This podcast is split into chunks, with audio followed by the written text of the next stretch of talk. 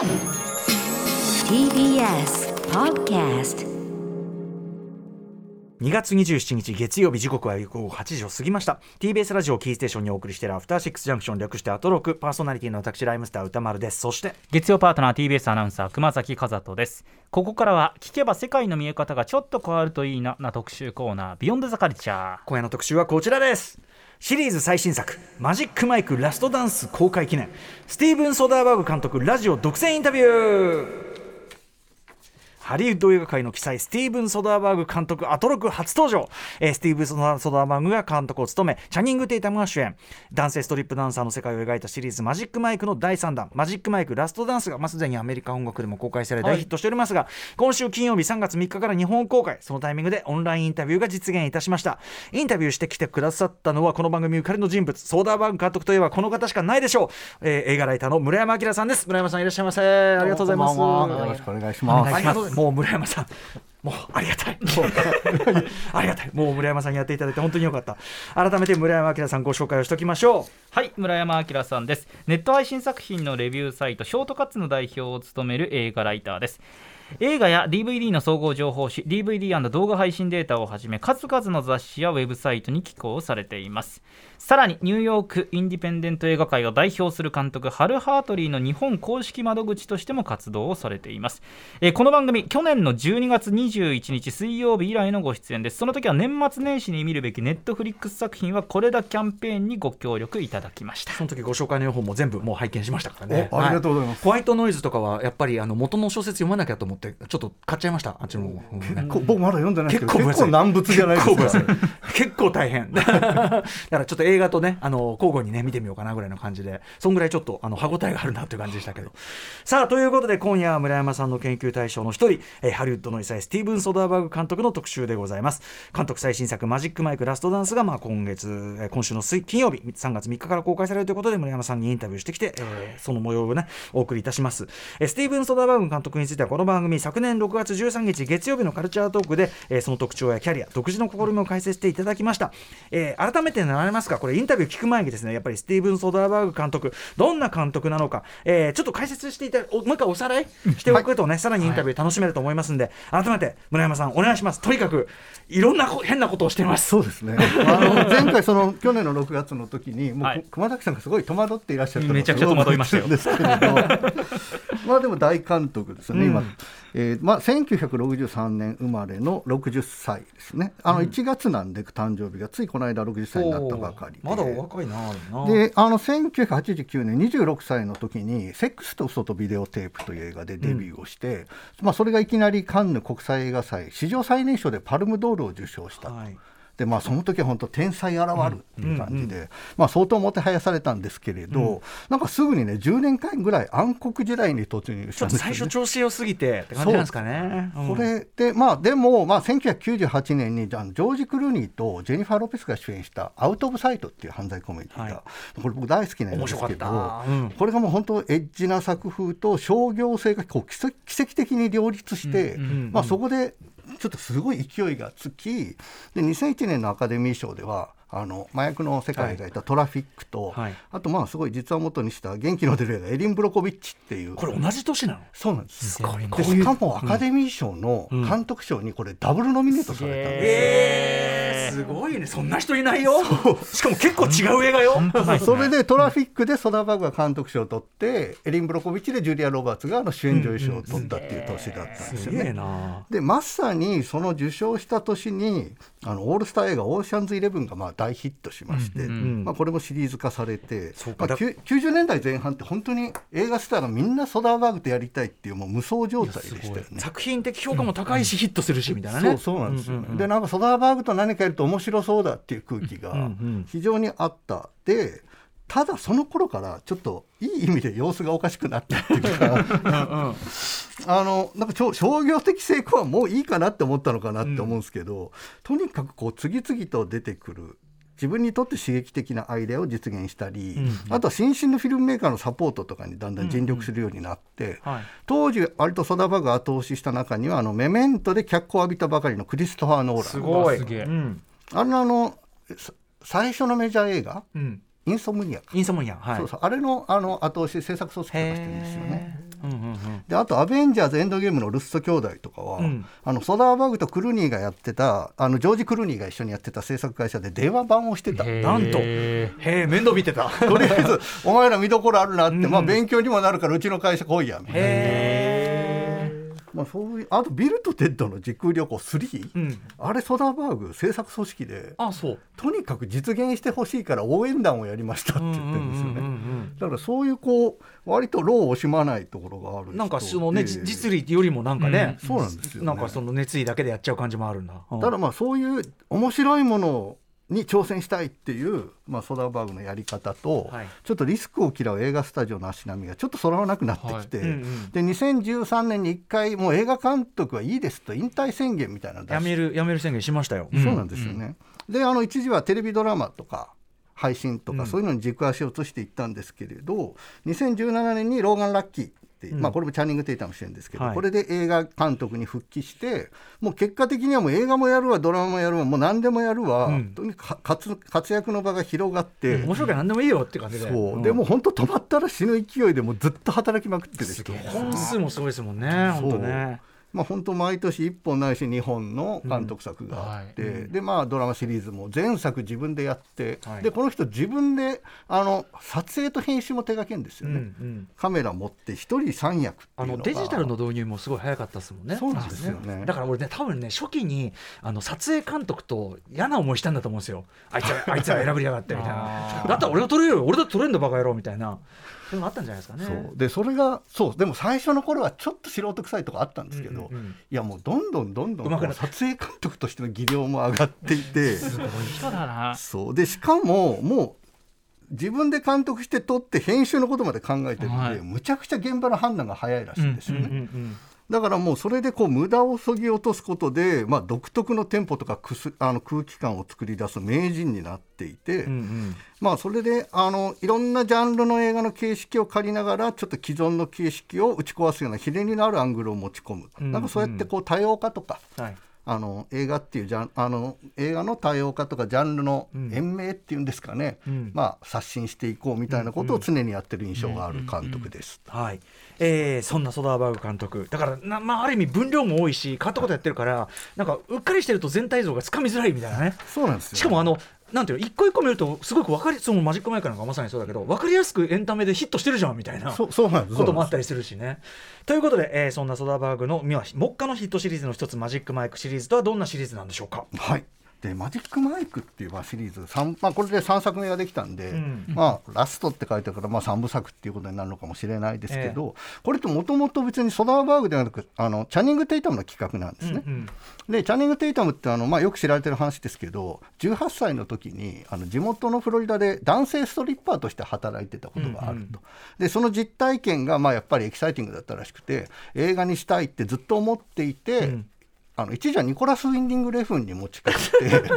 どんな映画になってたんだよ ニコラス・ウィンディング・レフンもやるやるって言って、うんうんうんもうほぼ決まってたんですけど、まあ結局スケジュールの都合とかがつくあと出資の都合がつかずに、うんうんうんあのオンリーゴッドで忙しいからって言って降りてしまう。ねオンリーゴッドみたいなマジックマイクになってたかもしれないですね。怖いですよね。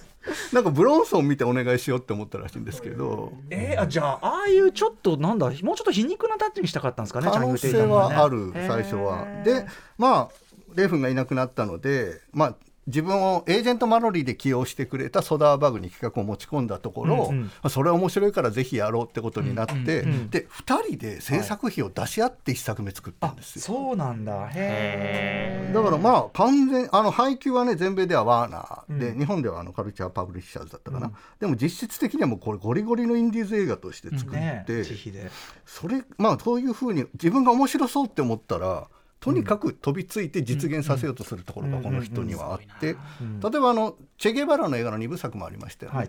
はい。あれとか本当ベニシオ・デルトロが持ってた企画を引き受けたり、あれも非常に出資が集まるのが難しかった映画なんですけどそういうところで非常に頼りになる人で、そう。か。でえっと作ったらまあヒットしたそうなんですよね、うんうん。でチャニング・テイタチャニング・テイタムじゃないソダーバーグの映画って、はい。まあなんだかんだ言ってエッチなことをやりすぎて、そんなにヒットしないんですよ。うん。あ今までは。はい。であのーまあ大概は大体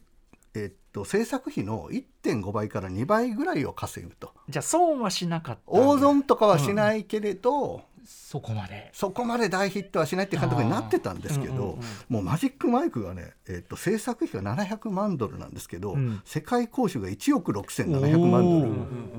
あの制作費の大体24倍を稼いだ大成功。すごいすごい。大成功したんですよね。うんうんうん。でまあその2年後には、まあ、あそれを受けて第2作「マジックマイク WXL」という続編が公開されて、うんうん。あの日本の興行はそうでもなかったと思うんですけど、ええ。まあ、これまた世界的に大ヒットをしたと。はい。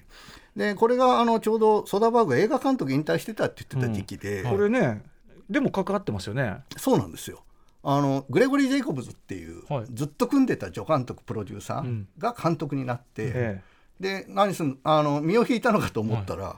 あの撮影監督と編集担当って言って参加してんですよ。そんな監督いる？監督降りたけどそっちで参加してそんな監督いる？もうどういうことなのってこともちょっとインタビューで聞いてきたので、後で聞いてほしいここ面白いよね。はい。うんうん。でまあで WXL あの最初のマジックマイクって実は、うん結構暗いタッチの青うんうん。春映画なんですよね。やっぱり切なな暮らしをしてた、あのマジックマイクマイクっていう主人公が人生を見つめ直す、ちょっとあのサタデーナイトフィーバーに似てる。あれってみんな明るいディスコ映画って思ってるのに、見るとむちゃくちゃ暗いじゃないですか。そうですね。ほ苦い。フォローじゃないもん。苦い。でこのことをやっぱり言ったソダバーグも、まあ、本当そうだよねって言ってて、あのみんなあの映画が暗いって忘れてるよねって言ってたんですけど、あの一作目は確かアン・ハサウェイが大好きなんですよね。へあのあの映画の、マシュー・マコノヒーがうんうん。ちょっと悪魔的なストリップクラブのオーナーをやっていてもうあのマシューは絶対オスカー取るって叫んでたのに取らなかったっていうのをなんかトーク番組でね熱弁してたんですけど、ダブルエクセルになるとちょっと打って変わって明るいロードムービーになっていて、これはもうストリッパーから足を洗っていたマイクが昔の仲間たちにちょっとビーチリゾートでストリップ大会があるから一一緒に行こうぜって誘われて、うん。なんか3日間週末旅行に出るって話で、うん。もうあの遠足映画なんですよ。これだからあの頑張れベアーズの2作目1作目に頑張れベアーズの2作目の感じですね。そうですね。うん。あれはあれでいい。ノリ的には。あれはあれで好き。うん。であのまあ同時に、まあ、コメディなんですけど、はい。あの旅を通じてちょっと自分たちがややってたストリップっておかしかったんじゃないか。うんうんなんか男性ストリップっていうのはお女性たちを食い物にして儲けるって思ってたけれど、彼女たちを幸せにすることが俺たちの使命だったんじゃないかって考え始めるっていう映画になっていて、ちょっとこのコンセプトがすごいシリーズの大転換点になっている。でまあちょっとね革命的だったと自分でも思うんですけど、あのまあミートゥー運動っていうのがやっぱり盛んに言われるのが、まあ大体2017年頃でしたっけ、はい。まあだから2014年の段階で結構なそういうジェンダーのことって、はい。あとそういうマチズモであるの問題みたいなことに踏み込んでいたので、あまあ、このことに関してはちょっと本当ソダーバーグ検定があったら出ると思うので、ノートに書くべきポイントなんですけどまあそれが2作目までの流れという感じですかね。はい。えーで今回3作目の、まあ「ラストダンス」というねタイトルについておりますが、えーどんな映画なのか簡単にご紹介しておきましょう。はい。はい、マジックマイクラストダンスです。現在はバーテンバーテンダーとして働いている元ストリップダンサーのマイクはあるパーティーで資産家の女性と出会いロンドンの歴史ある劇場で一夜限りのストリップステージを成功させるため協力するように依頼されます。人生の再起をかけてロンドンに向かったマイクは世界中から集まったダンサーたちと共にショーを成功させるべく奮闘する。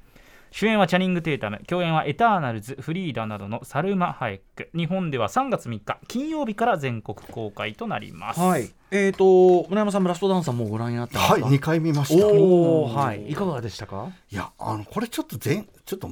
前？前段階のものが実は一つあ挟まっていて、はい。あの WXL の後にチャニング・テイタムがプロデュースとディレクションをやったマジックマイクライブっていうライブショーがあるんですよね。で要するにあの次はもう映画じゃなくて生でお客さんを楽しませようっていうまあね本当に踊るのかね確かにはい。であの2017年3月にラスベガスでオープンして、その後ロンドンとかベルリンシドニーに進出してちょっとあのコロナのせいでベルリンとシドニーがクローズしてたんですけど今はもうベガスとロンドンは毎日やってるんですよね。へでそれをソダーバーグがロンドン公演を見て、もう大興奮して、え、うん、これこういう映画作りたいもう一本、うんうん。これこれを描く映画。そうそうそうそう。そう。へだからそのショーを作る映画っていうさっき物語の紹介があったのは、はい。要するにこういうこのショーが生まれるような映画にしたいと。うんうん。ここがクライマックスになるような。そうそうそう。でもマジックマイクすごいですね。マジックマイクの小版なのにそれ見てこれでマジックマイク映画できんじゃんみたいな。そう。いやしかしかも当時ソダーバグってブロードウェイミュージカルバージョンっていうのを開発に携わってたんですよ、うんうん。はいでもうチケットも売ってたんですけど、うんうんもうマジックマイクライブっていうショーに夢中になりすぎて、うん。ブロードウェイミュージカル版はやめると。はもう鶴の一声でやめます。とそっちをキャンセルして。もう一本映画作らせてくれ。それぐらいでもマジックマイクだから多分マジックマイクライブでええやんみたいなのがあったんでしょうね舞台版は。そうなんですよね。そのやろうとしてたことがさっき言ったような、そのマジックマイクライブがやってたコンセプトに多分追いつかなかったんそうなんでしょうね。こっちの方がいいじゃんみたいになっちゃってで自分のものにこれこれこの賞自分のものにしたい、ん。わがままだけどって本人も言ってました、で超ハッピーなダンス映画を作ろうとしたのが今回の「ラストダンス」はい。でまあ自分としてはやっぱり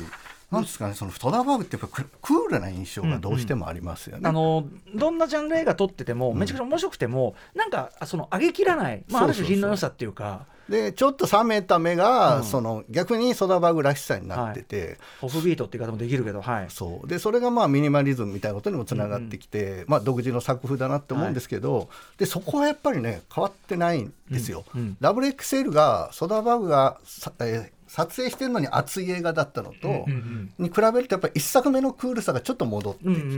でも同時にやっぱりね熱気が抑えられないみたいな、うんやっぱクライマックスショーだから。そう。冷静さが売りのソダーバーグが、うん。なんかちょっと本気になってるのが漏れ出てる感じが僕なんかすごいツボで。本人が興奮して作りね興奮して映画化しちゃった作品だし。だからもう可愛いんですよね。映画自体が。あへえでもそれがねそのまあ見る人によってはなんでもっと熱く来ないのって思う人もいるだろうしソダーバーグがこんなに熱くなってるよって、うんうんうん。もうちょっとたまらない自分みたいな変なし趣味思考の人もいますし うんうんちょっとこれは見る人それぞれの感想が分かれそうなんですけれど、ソダーバーグは本気ですっていうのは言えるっていう。ね。いやあのーちょっとすごい楽しみだしなんかその特にショーがクライマックスだったらそれは絶対なんかね。そうなんですよね、うんその辺のこともまあやっぱりボブ・ホッシーとかすごく、あの影響を受けてはいはい。たみたいなことは言ってましたね。はい、さあということでそんな、えー、とラストマジックマイクラストダンスのタイミングで村山さんにインタビューしてきていただきました、えーそしてまあ先ほどから出てるね、えっと、例えば2作目え WXLXXL でなぜ監督せずに撮影監督編集、はい。なんでそんなことすんの？みたいな。何その立場？喋ってくれました。なんかね、えーそういう聞きたいようなことソダーバーグ監督にインタビューしてきたの、えー内容はお知らせの後お送りします.さあということでここからは、えーシリーズ最新作「マジックマイクラストダンス」えー公開記念ということでスティーブン・ソダーバーグ監督ラジオ独占インタビュー、えー映画ライター村山明さんによるインタビューをお送りいたします。改めて村山さん引き続きよろしくお願いします。よろしくお願いしま。ます。すさあということで、えーインタビューね。はいインタビューが行われましたのは1月下旬オンラインにて行われました監督の吹き替えナレーションを担当したのは TBS 小笠原渉アナウンサーです。はい。えー、とちなみにソダーバーグ監督に村山さん以前もインタビューされたことあるそうで、そうでもね20年前なんですよね。何のタイミングだったんですか、えっと、フルフロンタルっていう、これまたソダーバーグらしい実験映画ですけれど、はい。うん。その時にちょっとニューヨークでインタビューさせていただいて、はい。ようやく20年ぶりに再会することができました。うん、はい。ということであのちなみにご本人あのあ直接ねあの村山さんさすがあの英語で直接インタビューしていただいてぎゅっと中身詰めていただいてありがとうございますとご本人どういう感じの人なんですか？なんかねやっぱり朗々と喋ってくれる人で、うんうんうん。まあ映画の話になると本当にこう頭の回路がピシピシって決まって、うんまあまああの話は面白いですし、まあ中身の詰まったインタビューだからちょっと時間が、はい、あじゃあ行きましょう。はいでは。では、はい、えーそんな中ね、えっ、とじゃあまずは早速1個目の質問はどんな質問をされたんでしょうか？はい、えー最初の質問がですねこれちょっとマニアックなんですけど、あのマジックマイク3部作ってどの映画うん。も最初に、まあ、ワーナーのロゴが出てくるんですけれど、ええ。あの映画会社のロゴですよね。皆さん知ってる、それが70年代のワーナーのロゴなんですよ。うんうん、あのソウルバスがはい。あの伝説のデザイナー、はい。ソウルバスがデザインをした。赤字に黒でそうですそうです。でその黒に白でこう、まあ、ちょっと幾何学的な W が浮かび上がってる、うんこの超かっこいい。丸っこいやつ、今もあのワーナーミュージックとかこのロゴ使ってると思うんですけれど、あのこれが結構珍しいパターンで、はい。まあ、このなんでわざわざ70年代のロゴ使ったんですかっていうことを聞いてきました。はい、えーそれに対してソラバン監督お答えはこうでした。for somebody of my generation, the the Saul Bass Warner logo has incredibly powerful associations. 僕らの世代の一部にとって、ソウルバスのワーナーロゴは強い思い入れがあるものなんだ。僕が映画監督になりたいと思うきっかけだったり、フィルムメーカーとして刺激を受けた映画の多くには、冒頭にあのロゴがあったからね。マジックマイク1作目を作っていた時、この映画にはあの時代の雰囲気があると強く感じたので、あのロゴをぜひマジックマイクのために復活させたいと、スタジオに直談判したんだ。説得するのに9ヶ月もかかったよ。最終的には同意してくれたけどね。後から分かったんだけど、あのロゴはマジックマイクの1作目と2作目、そして3作目のラストダンスにも使われるんだけど、僕らの映画以外では2本しかないんだ。アルゴと.ジョーカーだよ。要するに.あの種のフィルムメーカーがあのロゴに反応するってことだね。あのロゴを見るたびに僕はすごく嬉しくなるし自分の映画に使うことができてすごく誇りに思う。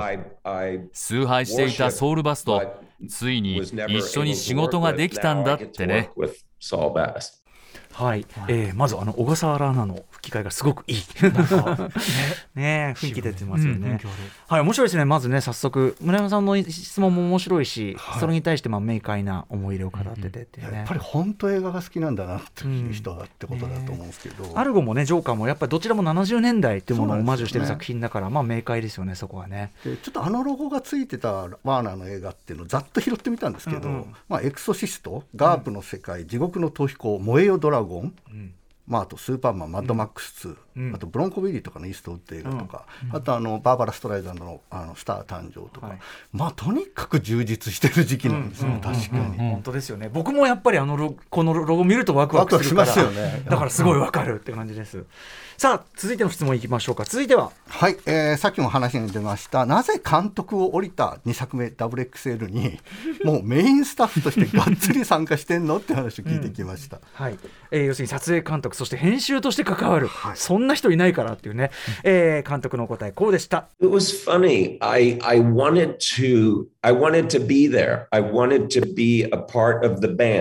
おかしな話だけど、そこに一緒にいたかったんだ。バンドの一員でいたかった。でも、リードギターはやりたくなかった。リズムギター、もしくはタンバリンの方がよかった。Somebody I've worked with for over 30監督のグレ.ゴリー・ジェイコブスは30年以上一緒に仕事をしてきた親友でもある僕らはお互いの役割を?少しずらしたんだ.それまでと同じように議論はするけどボスはグレッグで何をどうするかは彼が決めるでも僕が監督で彼がサポートをしている時と話している内容は変わらなかったチームの一員だけど自分がボスじゃない状態が気に入ったしすごく楽しかったよ。今回3作目を作ることになったのは僕がやりたかったからで監督をしたのも自分が言い出したからだ。確かに普通のやり方ではないよね。でもこの3作品は同じ世界観を共有していると思っているよ very much feel part of the same universe. はい、ということでね、え2作目、どういう理由っていうかね、まあまあ、言ってることはわかるけど、面白いですよね。あのリズムギターかタンバリンで、はいはいはいバンドには参加したいけど、まあ、そんぐらいの感じで関わりたいっていうね。この人ねあのハンガーゲームにもうん。助監督で参加したことがあって、ハンガーゲームですか？あの？あの？あのハンガーゲームあの監督とまあ仲が良くて、うん。ちょっと大変なエキストラいっぱいあるはいはい。日があるから手伝いに来てって言われて。助監督？ソダーバーグが助監督、まあそう助監第二班監督ですかね、うん。でもそんなことソダーバーグ級の人が二班監督？でやっぱり自分でカメラ回して絶対に俺ってバレない絵を撮るって思ってたんですへー。ジャンル的にもねなかなかバレない。そうそうへえそうなんだ。やっぱ面白い。映画の関わりうん。方がちょっとね、斜め斜めから来るんですけど、本当に映画好きなことは本当間違いない、英語が強いんだか弱いんだか分かんないよね。でもでもね3作目は僕がやりたかったから。そうそう。自分が言い出しっぺだから監督ちゃんとしました。責任を取ってみたいなかなんね。面白いねやっぱね。ソダーバーグさあ、えー、3つ目の質問なんでしょうか？えーとはい、あのさっきの「サタデーナイトフィーバー」の話をしたら、あの今度はじゃあラストダンスの参照元が分かるかいって逆質問されて本当ビビったんですけどいやもう全然分かりません。教えてくださいって冷や汗をかいたら、あのラストダンスにまあ参考した作品についてちょっと教えてくれたので、はい。それについてちょっと聞いてください。はいソダーバーグ監督。マジックマイクラストダンス何を参考にしたのかお答えはこうでしたあそうだ。あごめんなさい。でその、まあ、まず最初にとっかかりになったのがあの第2作 WXL は、あのチャニング・テイタムが「さらば冬のカモメだよね」っていう話をあちこちでしていて、へーうんうん。まあ、ロードムービー男たちのロードムービーってことなんでしょうけれどなるほど。まあ、そのさあのハル・アシュビーの「あのさらば冬のカモメ」っていうタイトルを受けてのところから喋り出しているあなるほどね。そういうことね、では、えーそれを受けて、まあ、ラストダンスは何に影響を受けてるのか監督の答えこうでした。どうぞ。Yep. うん、そうだと思う。ハル・アシュビーだよね。春、アシュビーはこの3作品のすごくいい指標になったと思ってる。彼はキャラクターをとても寛容に扱う。ハル・アシュビーはキャラクターがどんな間違いをしても彼らのことが大好きなんだ。僕らは彼のそういう部分を見習いたかった。ところでマジック・マイク・ラストダンスは何を参考にしたかは分かるか？い僕が参考にしたのは3つ。3つのポイントがあるんだ。ストーリーやキャラクターについては脚本のリード・キャロリンと僕で「エルンスト・ルビッチの話をしたよ。1930年代から40年代初頭のルビッチのコメディについてね。リナ・ウェルト・ミューラーについても話した。サルマ・ハイクのキャラクターは、ウェルト・ミューラーの映画に出てくるような、すごく広がりがあり、エキサイティングでドラマチックな人物にしたかったからね。だから、ウェルト・ミューラーの映画をいくつも見直したよ。そして、映像面では、ベルナルド・ベルトルッチの映画について考えていた。暗殺の森、ラスト単語インパリ、1900年を見直したよ。彼の初期作の流れるようで、まるで誘惑するようなカメラワークをイメージしたんだ。今回、参考にしたのはこの3つだね。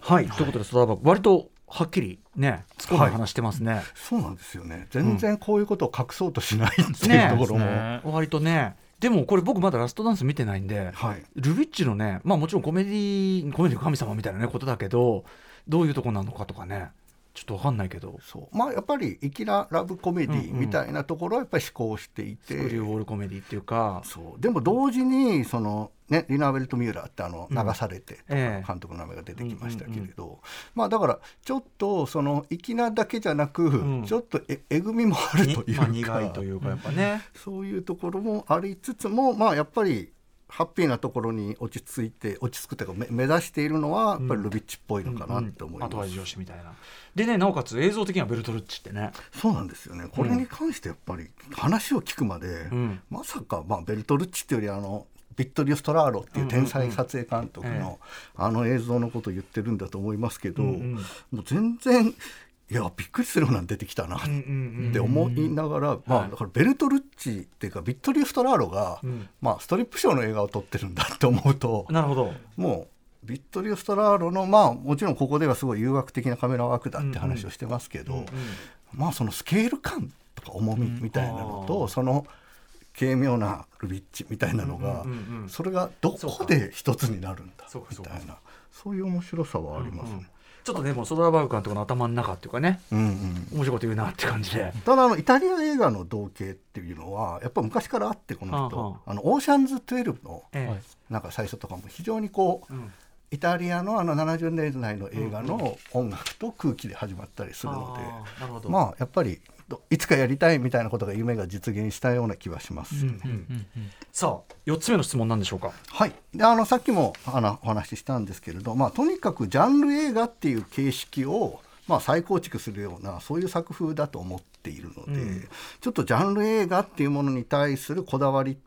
について聞いてきました。ジャンル映画をこう更新していくというか。そうですね、ん更新だし、まあ、刷新だし延命だし、んうんとにかくいろんなジャンルがちょっともっとこの映画業界にん生き残っていてほしいっていう気持ちを自分はすごく感じてきたので、うんまあまあ、そのジャンル映画を継承することについてどう考えていますのか、いますかという質問です。はい、ソダーバーグ監督こうお答えです。what I know and and what we can prove is that genre is an incredibly efficient delivery system for any idea that you have. 僕に分かっているのは、そして証明もできることだけど、ジャンル映画というのは、アイディアを伝えるのにとても効率の良いシステムだということ。例えば、クライムゲームや、キミ、サイバートラップの場合、クライムゲームは汚職についての映画だった。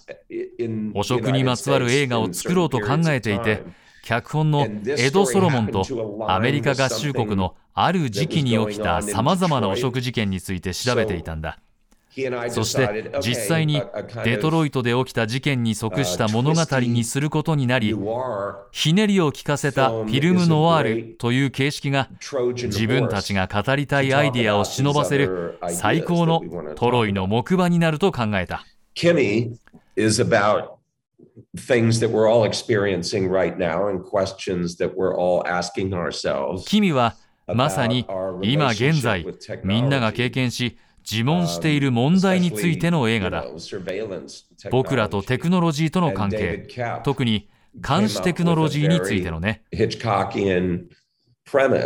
脚本のデイビッド・コープがすごくヒッチコック的なアイディアを思いついてわずか2つの文でそれを説明してくれた。すごく面白そうだ。よしやろうってなったよ。僕はそういうタイプの映画が好きだしアイディアにワクワクする。表向きはエンターテインメントなジャンル映画のようでどこかしら手放せない余韻を残す使い捨てにできないような映画が好みなんだろうね君はジャンル映画で88分しかないけれど見終わったらすぐに忘れてしまって思い返すこともない。そういう作品じゃない。外の世界に戻ってもつい映画で起きていたことについて考えてしまう。そんな映画であってほしいと願っているんだ。Um, and that's what you're hoping for. まあ、つまりジャンル映画っていう形式を利用してるっていうかことでそうですすね。あのトロイの木馬って今言葉が出てきましたけど、実際ソダバーグはよくジャンルの話でトロイの木馬っていう例えをすよく使うんですよね、だからそのジャンルっていう形を、の中にいろんなやりたいことを詰めて、観客のとこに送り出せば、そのやりたいことが夜中にと木馬から出てきて、みんなの心に住み着いてくれるんじゃないかみたいな映画作りをしてるっていう。これでも全てのなんていうかな志あるジャンル映画っていうかななんていうかそうなんですよね。まあい全まあい本当に普遍的な話ですよね。うんうん。うん。まあなるほど。でもなんかその例えの仕方のなんていうの明晰さっていうかトロイの木馬って言い方はっきりしちゃったり。はいはい。あの普通そんな言い方しないじゃないですか要するに忍びだからそこがなんかソダーバーグっぽいっていうか、トロイの木馬みたいな言い方をしちゃうっていうか。そうですよね、うんうん狙い狙いをもうちょっとぼやかしたりもしないし。だしそのこうねこういう構造になっててみたいなこと全部言っちゃうんだみたいな。それがすごい面白いですね。うんうん、はいちょっと作品もねちょっと見直してみたくなるような話でした。さあ5つ目の質問いってみましょうかね。はいであの今のに関連してなんですけど、まあ、ついこれ自分もそういうふうに説明してしがしまいがちなんですがなんかソダーバーグの子ってどうしてもコンセプチュアルな作家というか、うん。あの先に映画の外側を固めてなんか映画を作ってんじゃないかみたいな感じ。でテーマとかコンセプト先行でやっぱり映画のアイデアっていうのは膨らますんですか？みたいなことをちょっと聞いてきました。はいえーと、ストーリーよりテそうですね、ーマとかストーリーとかよりもやっぱりテーマとか、まあ、そういう主題モチーフみたいなのが先に来るんでしょうかっていう質問ですね。ソダバーグさんこう答えてます。No, the story comes first. I mean, it's, and I guess somebody might describe that as like, oh, theme is the same thing as story, but I don't think that's true. いや I mean, for me, pure 一番は story comes ストーリー first. だ Just ね what is the- テーマとストーリーは同じだっていう人がいるかもしれないけど僕はそう思わない。僕の場合、まず純粋なストーリーが最優先で、どうすればディナーの小話みたいに語れるか、ほんの数行で説明できるか、土台になるものは何か、みたいなことに触発されるんだ。そこから始まって、次にやってくる問題は、アイディアを実現するベストな方法は何か。その答えを見つけるまでいつも必死にもがくんだ。なぜなら一旦このアイディアに最適な舞台設定は1954年のデトロイトだと決めてしまったらおのずと映画の規模も決まってくる。そしてある程度の規模の映画を作るとなると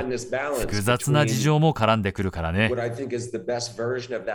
でも僕はアイデアを実現するための最適な方法と映画全体のコストとのバランスを取りたい。どういうことかというとこれまでのキャリアを振り返ってみると僕が意図する映画の潜在的な観客数に対して、制作費をかけすぎたケースが何度かある。2本だと思うけどどっちの作品にも ジョージ・クルーニーが出てる。ひどい話だよね。ソラリスとさらばベルリンだよ。この2作品については、もっと安上がりに作る方法を見つけるべきだったと思う。メジャースタジオの基準からすると、バカ高い予算だったわけじゃない。実際、当時のスタジオの平均予算よりは安かった。でも、もっと安く上げるべきだったと思うのは、僕の狙いが全く大衆向けのものじゃなかったから、僕のやりたい映画だと、到底ヒットは見込めなかったんだ。あの時、コストを抑えていれば、あの映画もうまくいったかもと考えてしまうんだ。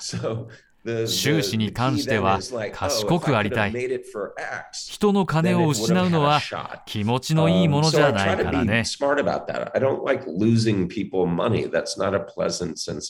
はい、あのすごい興味深いことを2つおっしゃってて、まずやっぱストーリーからねストーリーのとアイデアから発展させるんだっていうのはなんか意外な感じしますね。そうなんですよね。なんかね明らかにコンセプターっていうかそこからっていう側作ってから考えてんでしょって感じするけど違うんだっていでもうね。確かにどんなテーマの時も説教臭くなろうとはしないですよね。だからやっぱりストーリーを面白く語ることっていうことにはこだわりがあるんだなっていうのはちょっと改めて自分も言われて気づいたみたいなところがありますね。でなおかつそのアイデアを、まあ、実現するにあたってそのまあ制作全体の作品全体のコスト計算の話になってって、はいはい。これが面白い。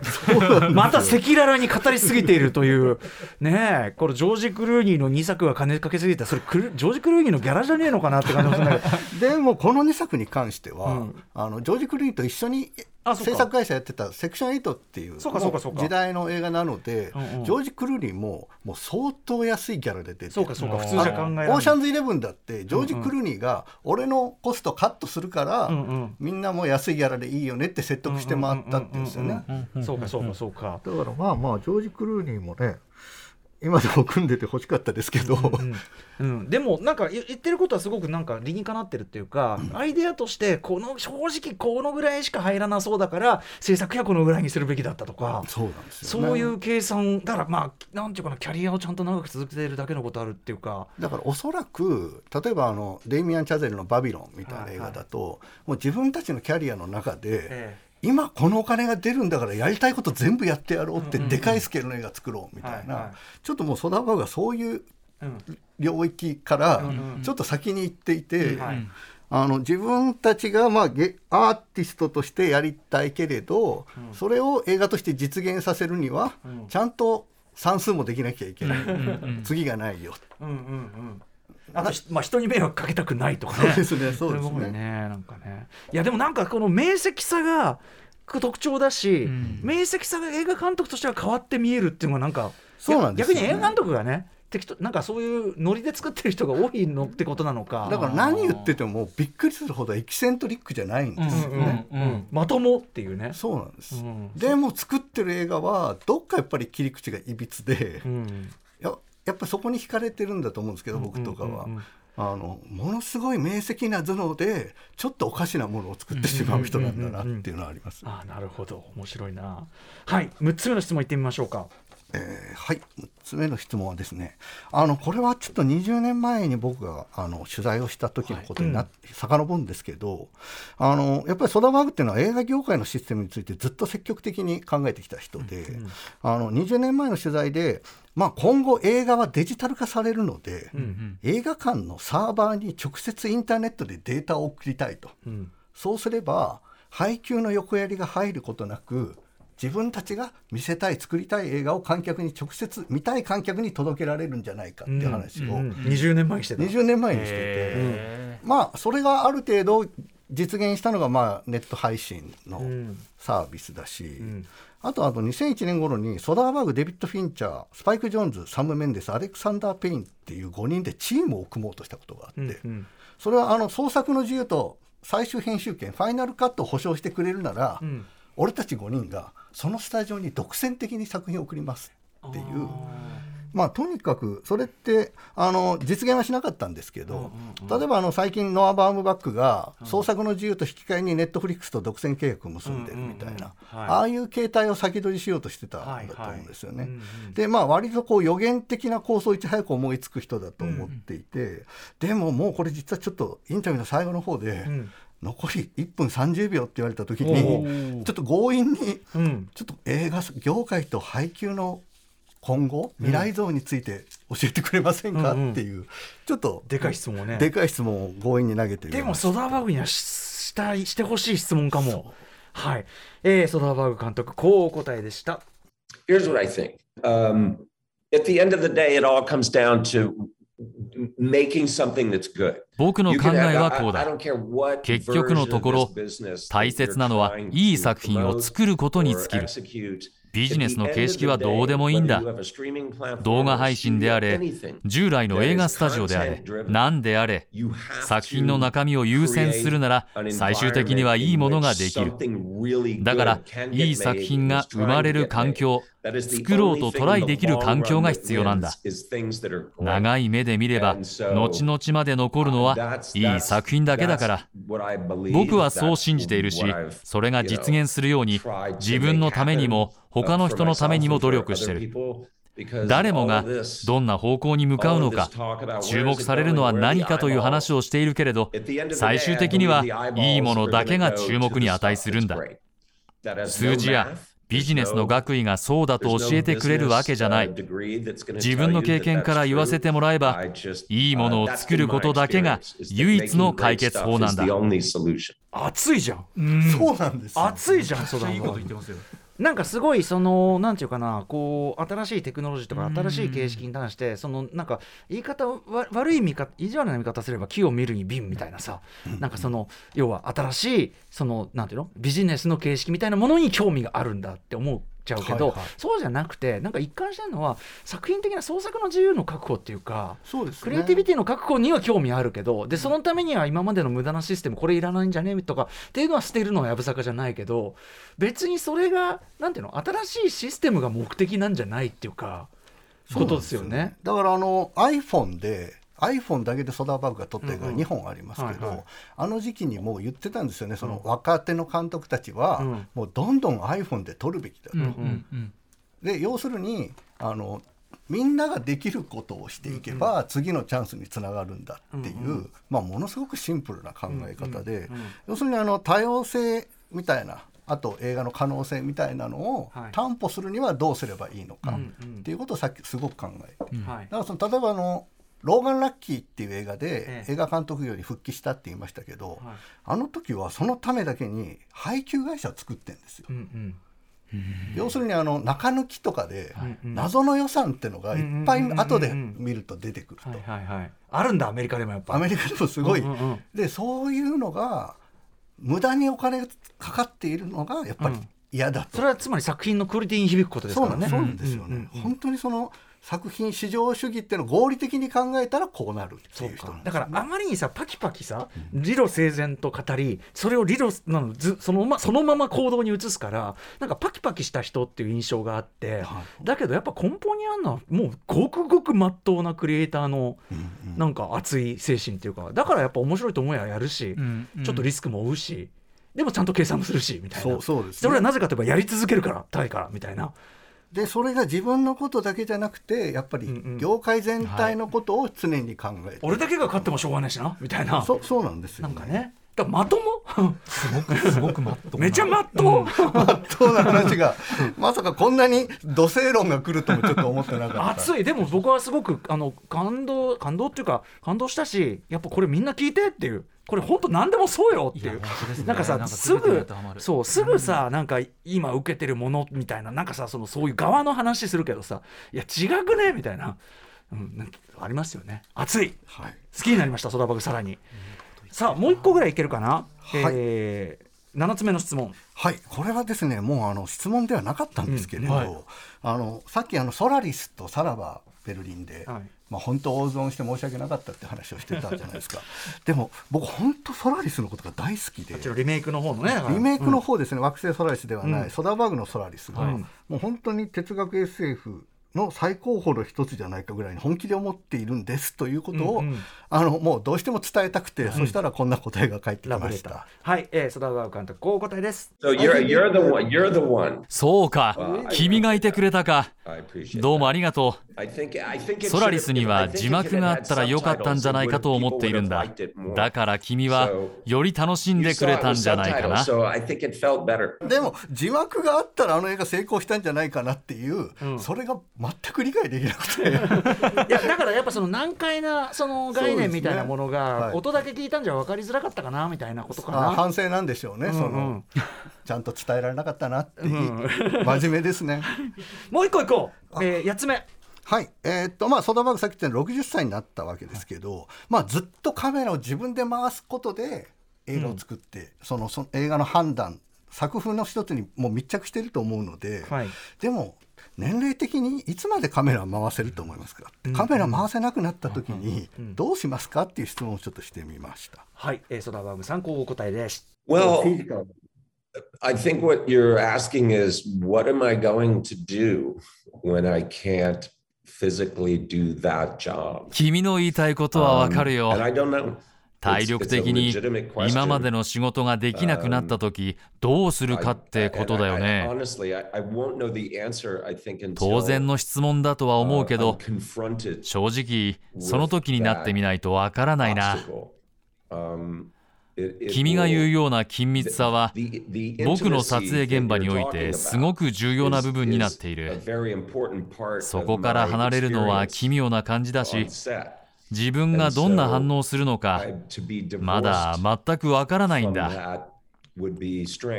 ジョン・ヒューストンが車椅子に乗り酸素マスクをつけて監督したっていう話を聞くよね。すごいことだと思うけど自分がどうするのかはまだ何とも言えないよ。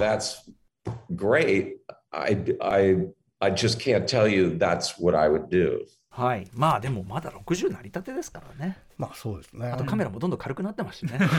そうですね昔とは違うって思いますけどね。でももう iPhone 置いてねまた大きいカメラ持ってますけどねああうんうんうんうん。いやでもまああのなんていうかまだまだ現役バリバリ感というかね。だから楽しみですよね、その変化みたいなことに柔軟な人なので、はいはいやっぱこういう話聞いてても、うんうんじゃあその自分が年を取った時にじゃあ,あ、また違うアイデアを持ち込んでくれそうな気がするので、うんうんうんうんやっぱり期待はいつもしてしまう、うん見逃せない人はい。えー、今回だってね舞台見て触発されてこういうことになっちゃったりするんだからさ、読めないですよねだってね。めっちゃピュアですよ。途中 途中までやってたこと投げ出してもいやこっちの方が面白いなってやっちゃう。本当ですね。本当ですね。なんか計算高い人のようなイメージになっちゃってるけど違うんだってことですよね。はいということでスティーブン・ソダバーグ監督ラジオ独占インタビューをお送りしました。村山さんもお見事でございました。ありがとうございました。えースティーブン・ソダバーグ監督最新作「マジック・マイクラストダンス」は今週金曜日3月3日から全国公開となります、えーお別れの前に村山さんご自身のお知らせことなどお願いします。あはい。あのね今日ちょっとやっぱりこんだけ喋りましたけど言い足りないこととかいっぱいあると思って、うん。ちょっと自分のあの仕事をまとめてる村山明 .com ってサイトがあるんですけど、はい。そこにこれまで書いてきたマジックマイクの記事とかをまとめましたのでもしよかったら覗いてください、うんうん。ありがたいです。もし読んでいただけるとというのと、あと全然関係ないんですけど、ええ。あの歌間さん深田監深田浩二監督のことを絶賛されてるじゃないですか、えなんかね去年深田浩二監督からメールが来て、ん。ワイスピにはまってんですよっていう。ワイスピってのはワイルドスピードに。ファストフリアスですか？ワイルドスピード、ワイスピをちょっと進めたことがあったら深田浩二監督が？深田浩二監督がもう逐一感動を伝えてきてくれていて。なんかこ今年ワイスピの新作「ワイルドスピードファイアブースター」あるんで、もしよかったらちょっとワイスピ特集とかで深田浩二監督の話なんか一緒に聞けたら嬉しいなと思村山さんとんですけど深田浩二監督と一緒にワイルドスピード特集やりましょうよ、まあ僕もちろん大好きだけどね。へえ、ちょっと深田さんがどこがはまったのか聞いてみたいですね。そうやっぱりちょっとね想像外のところにちゃんとハマってくれるすごい可愛い方なので。はいはい。ちょっとじゃあそのね深田さんの作品タイミングじゃない時にお呼びするのもね、大事かもしれない。ありがとうございます。企画案までいただいて。ということで、えーここまでシリーズ最新作マジックマイクラストダンス公開記念スティーブン・ソダーバーグ監督ラジオ独占インタビュー他では聞けない貴重なお話たくさん入っておりました。村山明さんありがとうございました。どうもありがとうございましたありがとうございました After Six Junction.